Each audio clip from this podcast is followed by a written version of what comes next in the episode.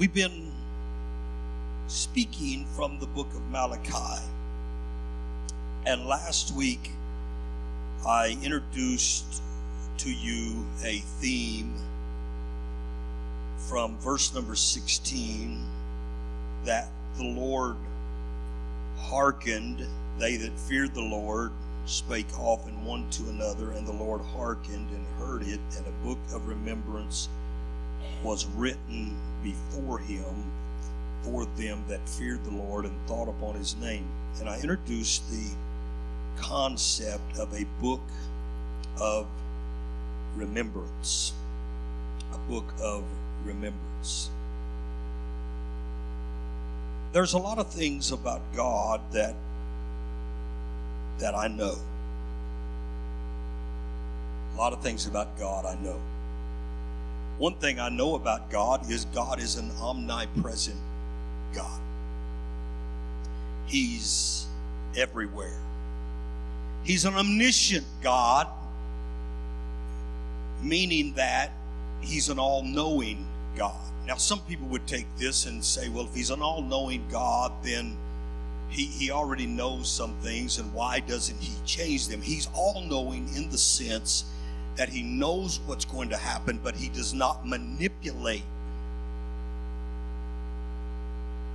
if he manipulated the situations and circumstances, then he would a lot of times go against our will.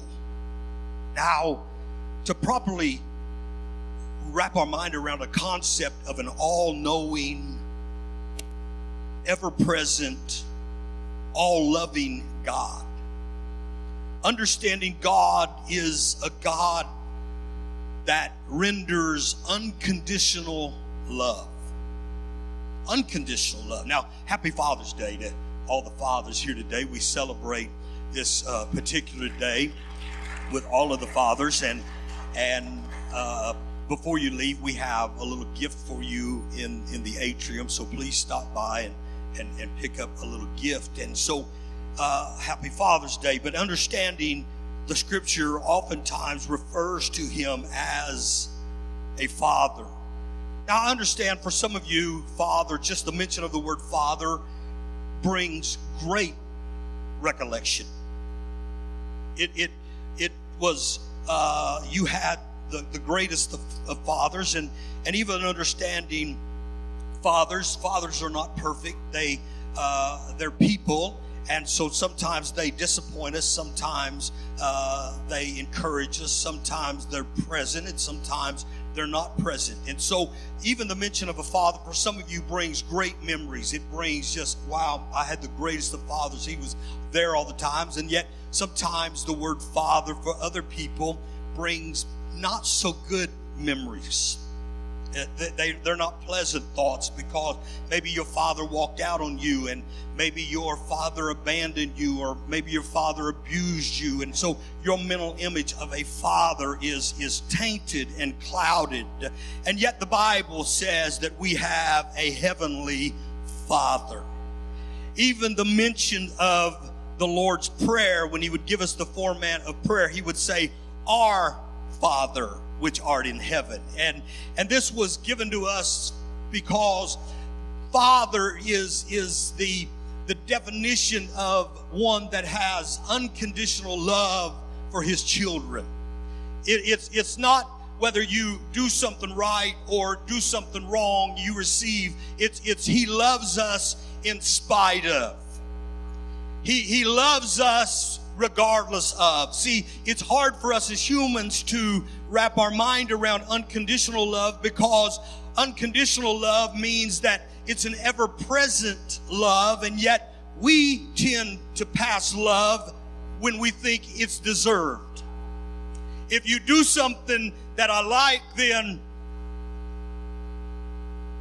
if you disappoint me, then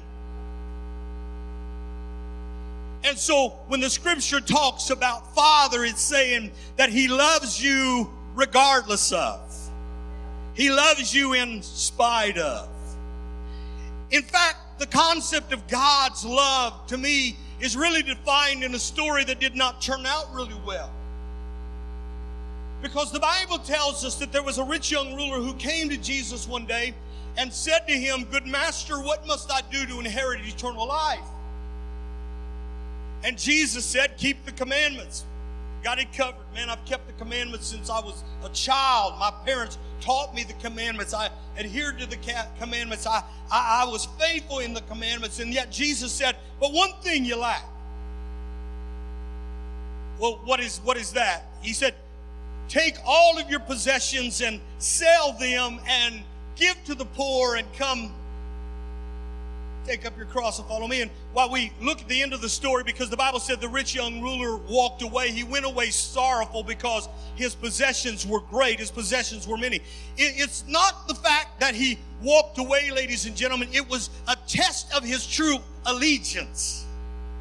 In other words, what is most important? What do you love most? Do you love the temporary or do you love the eternal?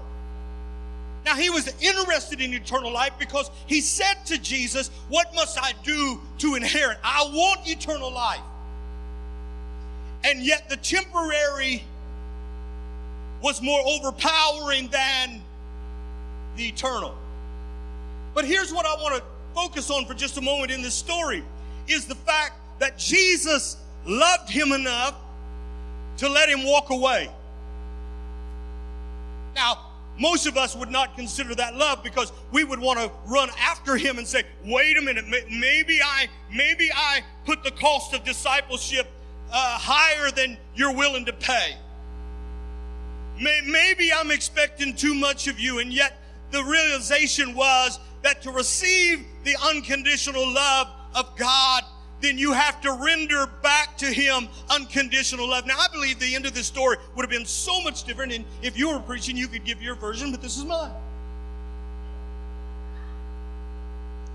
Because I really believe, had the young man said, Absolutely, I'm willing to do that. I, I, will sell everything that I have because eternal life is more. I believe Jesus probably would have said, Not necessary.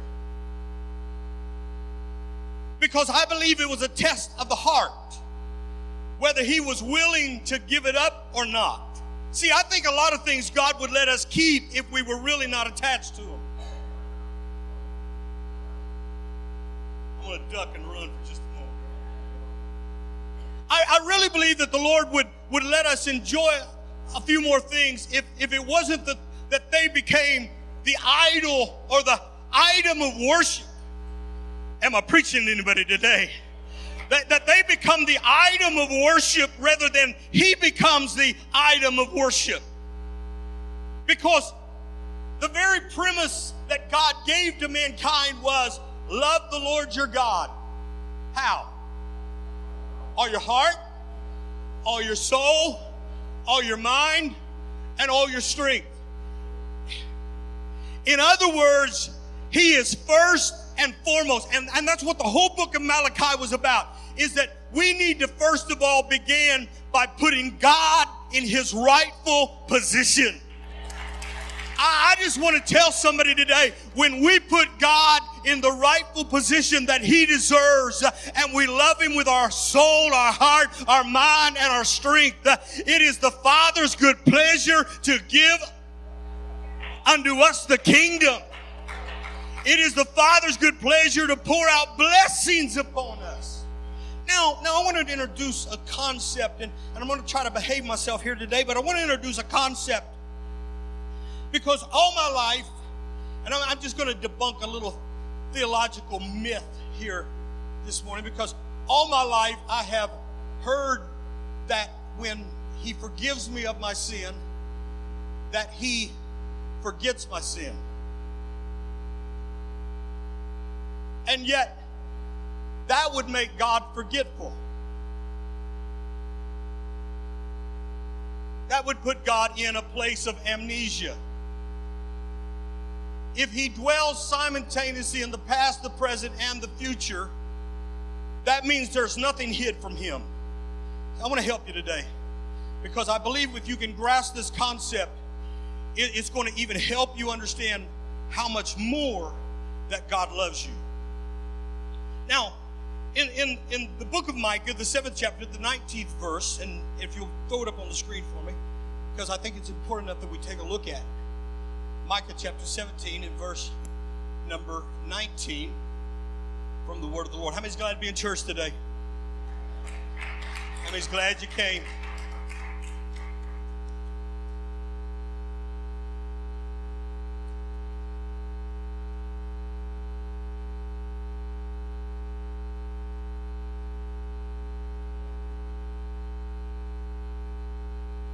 Thank God for our computer and webcasting volunteers. Don't they do an awesome job? Give them a hand. Give them a hand.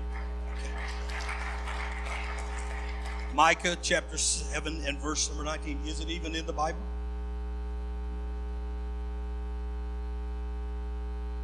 Did I give them the wrong verse? Is it there? Oh. Okay. He will turn again. Now, first of all, I just got to pause and ponder this for a moment. He will turn again. He will turn again. What this speaks to me is He's the God of second opportunities. See, us people that know He's had to turn not just once, but two or three or 10 or 20 or 100 or 1,000. He's had to turn again. See, if you realize that this is a work in progress and none of us got it right the first time, it really generates a praise that he hadn't given up, that, that he hadn't stopped loving me that He hadn't stopped caring for me. That he didn't give up on me when I made a mistake and fell beneath the dignity of a Christian. That, that he still loved me when I said something wrong and did something wrong and, and treated people. Oh my God in heaven, ladies and gentlemen, when we begin to understand he turned again. Somebody that realized he's turned again, give him a turn again praise right now. Just give him a turn again praise. Uh, that he didn't give up on you, that he didn't quit loving you. Oh, I just got to praise him a moment. He turned again. It's like in John chapter 8 when the Bible said he stooped and began to write in the sand. And then it said he stooped again he began to write something else. So he said, He will turn again and He will have compassion on us. He will subdue our iniquities. Somebody that's still struggling with some sin right now in your life, I've got good news for you. He's going to subdue your iniquities. Oh, that's why we sung a little bit. I feel like going on because I realize that He's a faithful God. And it's like the psalmist said, He remembers my frame. I'm at but dust. As far as the east is from the west, so far as He removed my sin, I gotta praise Him again, ladies and gentlemen, because He had mercy on me. And I may not conquer it today, but I'm working on it.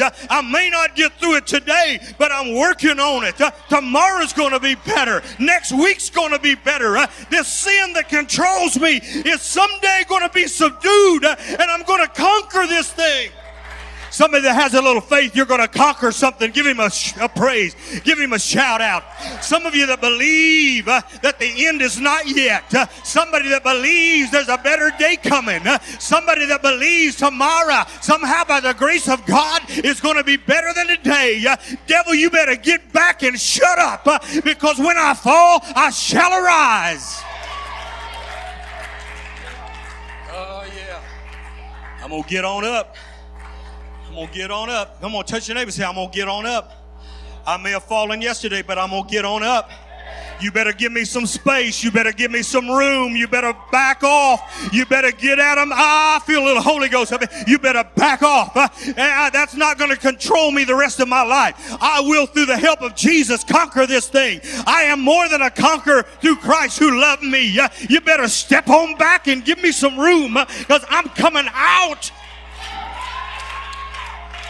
He will subdue our iniquities.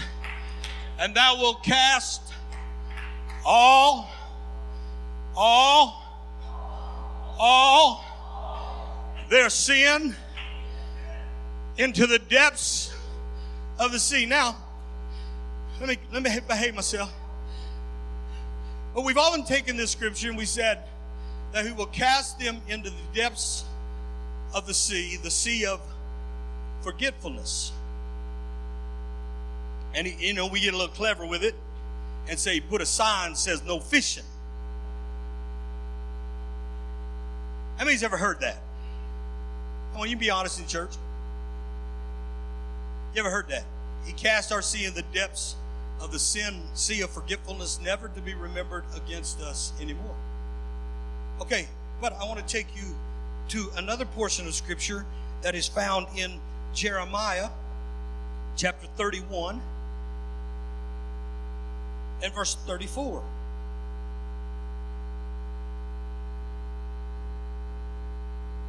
Remember, he will cast your sins into the depths of the sea.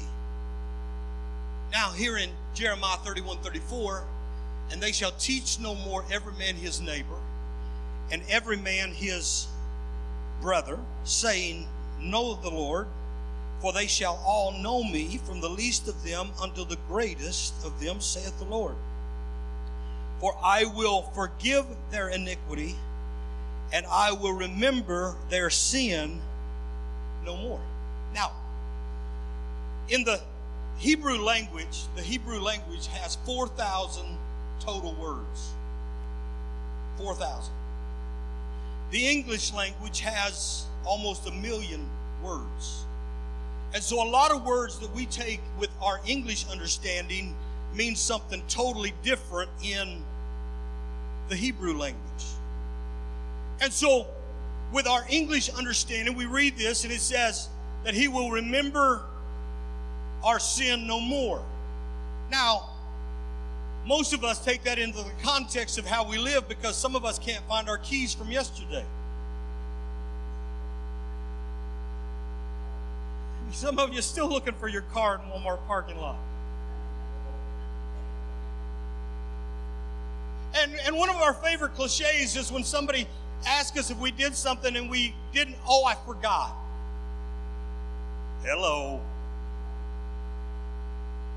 And so we would just categorically bring that understanding into Jeremiah 31 and verse 34 when it says, He will remember our sin no more. But I propose to this intelligent congregation today that God cannot forget in the sense that we forget. Now, hold on before you check out. You got to hear the rest of the story. Because how many of us here today have forgiven somebody, but we haven't?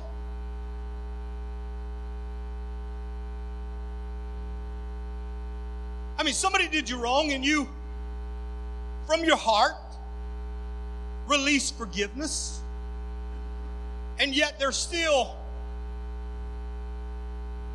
memory. But forgiveness, I propose to you today, does not, and I, and I think we have gotten trapped in this concept because I have forgiven them, but God, I can't forget them. In the sense of, I know what they did. And yet, the concept that God is introducing through His Word is that forgiveness is not forgetting. But when He says, I will remember your sin no more, He said that I will choose not to give you what you deserve to get. I mean, you know, we often say, you know, Fool me once, shame on you. Fool me twice. Mm-hmm, yeah. See, our form of remembrance is I get you. And we kind of lay a trap and a plan because you're going to pay. I have a remembrance of what you did. But forgiveness says, even though you deserve a recompense for your actions, I choose not to render what you deserve. And so God is introducing a concept that I know who you are. Oh, come on, somebody. I know every sin you ever committed. I know every unrighteous deed that you've ever done. In fact, not only do I know your deeds and your actions, I know your thoughts. Oh, go, go to Psalms 139 and read it in your private devotions when he said, I understand your thoughts afar off. I know the words before they're formed in your tongue. You can't hide. The darkness can't hide you. Uh, nothing can hide you. The night is like the day to me. I see it all. I know it all. But ladies and gentlemen, there's an element when we ask God to forgive us. Uh, he said, you are forgiven and I will not uh, do what should be done to you. I will not remember it. There will be no remembrance. Oh, Jesus, have mercy. Now, now watch, watch this for a second. I've, I've got to close because I'm out of time. But watch here. The Bible talks in the book of Hebrews that there is a remembrance of sin. There's a remembrance of sin every year. Anybody ever read that in Hebrews chapter 9? There is a remembrance of sin every year. It's going to happen. There's there's there's a remembrance because there was no atonement for sin. The lamb simply pushed sin ahead a year. Can you imagine the sin from Adam till the last baby born before Calvary? Can you imagine the massive pile of sin that had collected because sin was never done away with, sin was remembered. And so every year they offered on the atonement offering, they put blood on the mercy seat to simply push sin further. Because they in the old covenant, I wish I had time to really dissect this, but I just got to gift wrap it real quick. The old covenant looked forward to the cross. You and I have the privilege of looking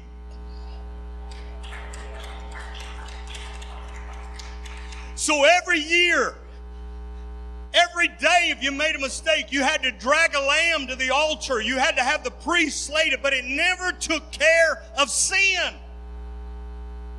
And so there's a remembrance of sin.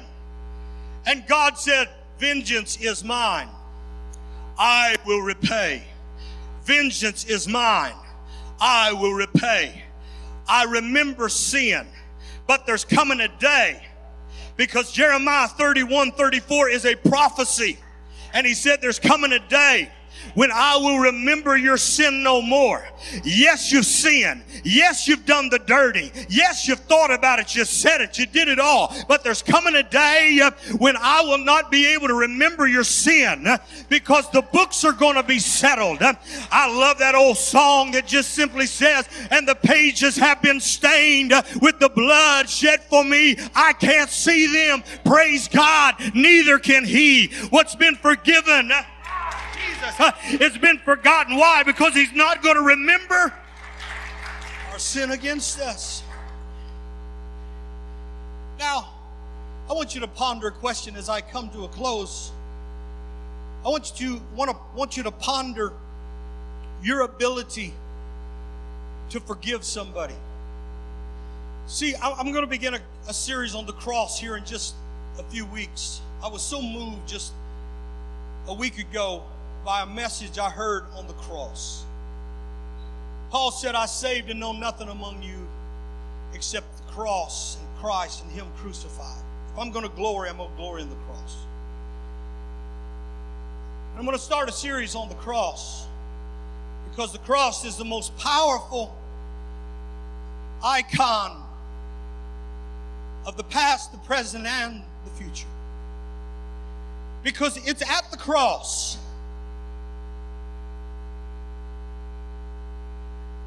both the victim and the victimizer Some of you just shut it down right there because you, you got grace for the victim. But the cross has grace for the victimizer.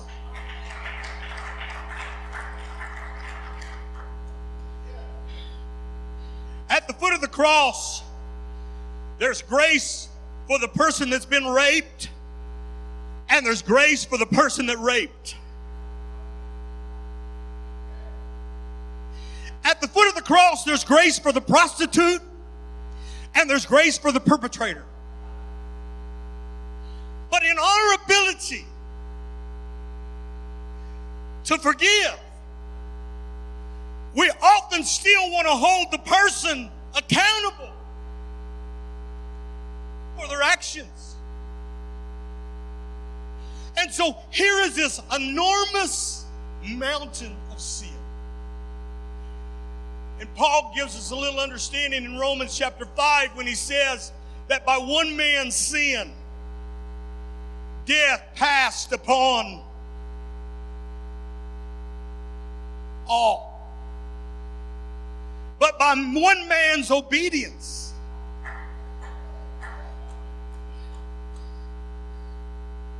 life, many are made alive. Notice the difference. It didn't say all, but all came under condemnation of death because of Adam's sin. What he's saying there is only those that trust in Jesus. So many, because of his obedience, many are made righteous. See, I can offer you grace today, I can offer you mercy today, but if you are not a recipient of it, life is not coming to you. If you push away the cross, if you push away the grace of God, then life is not coming to you. Just like the rich young ruler who walked away because his possessions were many. But I have to tell you, the love of God is still the same whether you choose to love Him or not.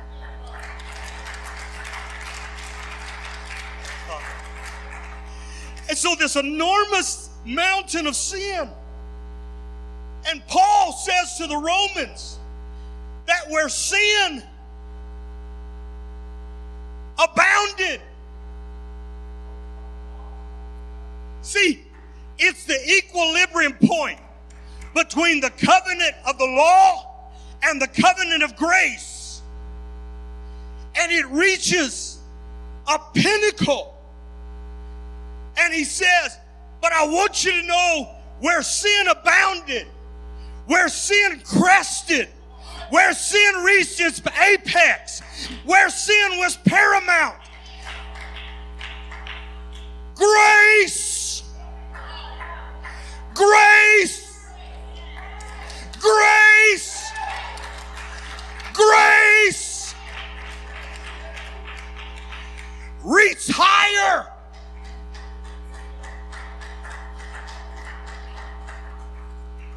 That's why it doesn't matter what you've done, where you've been, how low you've been, how long you've been there. Where sin reached its apex, grace superseded, or grace abounded. See, some of you are still wondering how God can love you because you know who you are, and you know where you've been, and you know what you've done, and you know how low you are and you're wondering if even the person that you victimized could forgive you. I got to tell you today where sin reached its apex, grace superseded sin. Grace abounded over sin. Oh, Jesus, have mercy. Help me, Holy Ghost. And so, you help me, Brother Jerry. And so, God cannot forget your sin.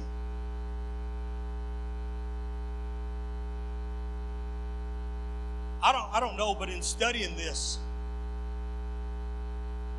it made me understand that He loved me more than I could ever imagine. Remember back in Malachi chapter, chapter 1, where God said, I gave you my best? In spite of everything, because He's going to unload on them all kinds of things that they've done. But he said, In spite of that, I gave you my best. Calvary, Calvary was not a second-rate event. Cal- Calvary was not less than God's best. Paul said about Calvary, though he was rich, he became poor. That we through his poverty, oh God have mercy. See, you've got to understand, and I've got to understand today that God literally bankrupted heaven to purchase the antidote so you would not be subject to the vengeance of God.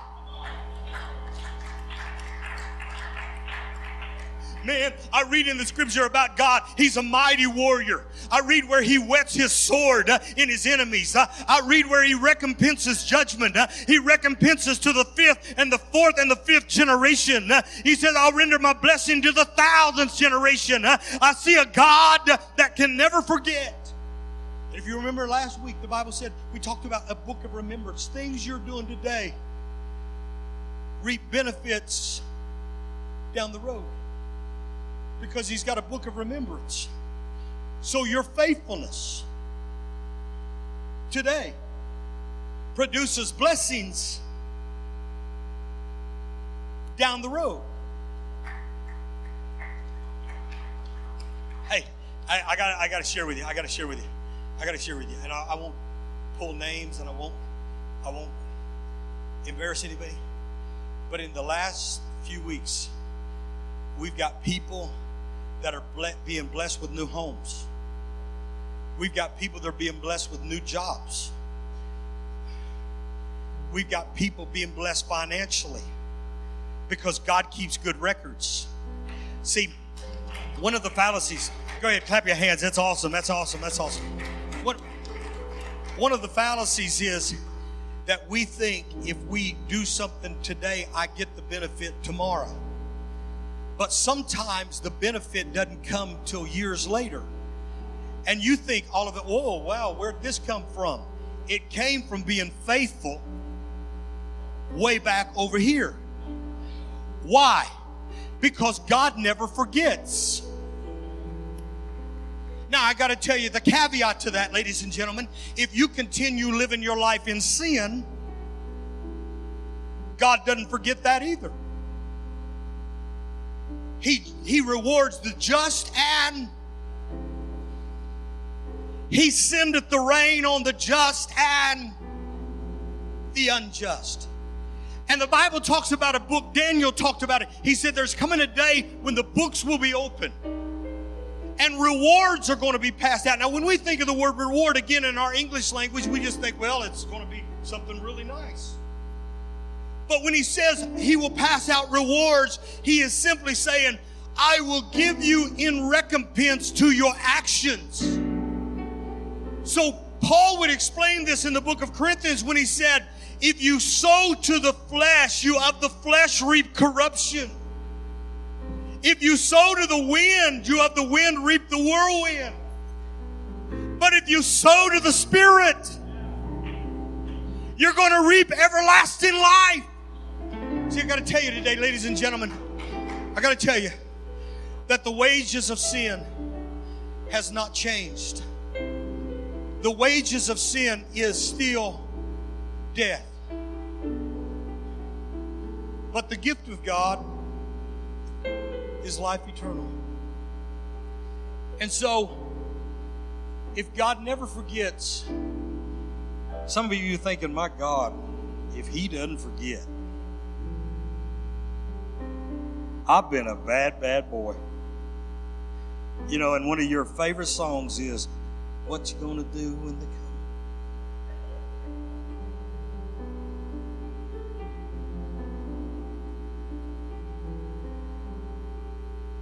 But between then and now, there's a cross planted that says, If you'll trust me, if you'll trust me. God so loved the world that he gave his only begotten Son, that whosoever believeth in him should not perish, but should have everlasting life. As the house lights come down and our heads are bowed and our eyes are closed.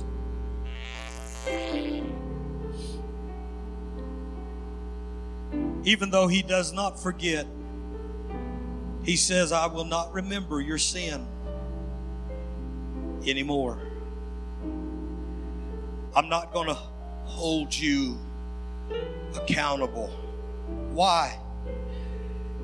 Because there was a cross one day on a hill called Calvary. And the Son of God hung suspended between heaven and earth. That's the day that truth became a lie. That's the day that the sinless became sin. That's the day when He carried our sorrow and He bore our griefs. That's the day when all the sin, your sin, my sin, was placed upon His shoulders. And you know what His answer to that was? It is finished. It is finished. So I got to tell you today that He loves you so much that even though He knows what you were and what you have been, He doesn't see you as you were. He sees you becoming what He has designed you to become because of the blood He shed on Calvary. And ladies and gentlemen, I come to tell you today, He does not remember your sin against you. Am I guilty? Yes, I'm guilty. Have I sinned? We've all sinned and come short of the glory of God. But I stand in Christ, a new creature today. He doesn't look at me what I used to be. He looks at me as what I'm becoming through His grace, through His power, through His blood.